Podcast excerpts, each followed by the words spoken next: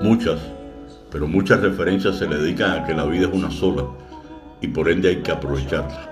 Este último término que podría inclinarse a no molestarse, no amargarse, dejar pasar los problemas, haciéndolos a un lado por los motivos que fuesen, aspecto que no comparto fielmente, a pesar de los consejos reiterados de personas que me estiman al paso de los años. El tiempo es infalible y no tiene marcha atrás. Tiempo, magnitud física con la que medimos la duración o separación de acontecimientos, magnitud que nos permite ordenar los sucesos en secuencia, estableciendo un pasado, un presente y un futuro. Usualmente al equivocarnos hoy, presente y verlo más adelante como parte del pasado, analizamos con más cordura los errores y logros cometidos, algunos por enmendar o mejorar en un futuro inmediato o a corto plazo, que si fuese a largo, la felicidad creo que se alejaría un poco, entendiendo por felicidad como una medida de bienestar subjetivo, autopercibido, que influye en las actitudes y el comportamiento de los individuos, de aquí que suela jugar a este nivel de satisfacción con periodos cortos de tiempo. Fórmula para ser feliz realmente no la tengo.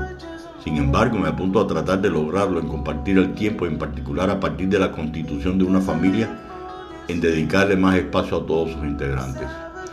Hay hechos a los que solemos dedicar el tiempo de nuestras vidas, el estudio, el trabajo y la familia, orden que coincide comúnmente. Estoy claro que hay personas que se nos siguen esta lógica porque trabajan desde pequeños, no estudian, con el paso de los años, pero que de algún modo tendrán una familia y es a la que hay que cuidar, atender, priorizar.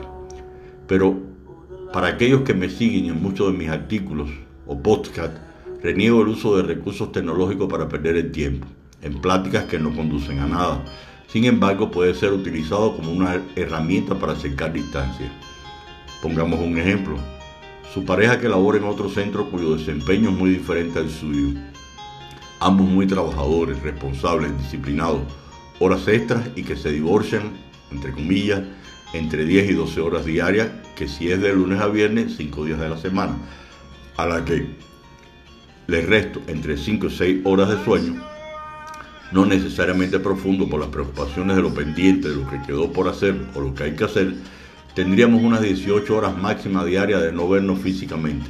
Resten en el mejor de los casos entre 1 y 2 horas de transporte para trasladarse a su centro de trabajo. Resultado, 4 horas en modo pausa para conversar presencialmente acerca de la vida en familia. Luego, posible solución, un correo electrónico o email, hola, todo bien por aquí, o una imagen emoji donde les recuerde que usted existe para ellos o ellas.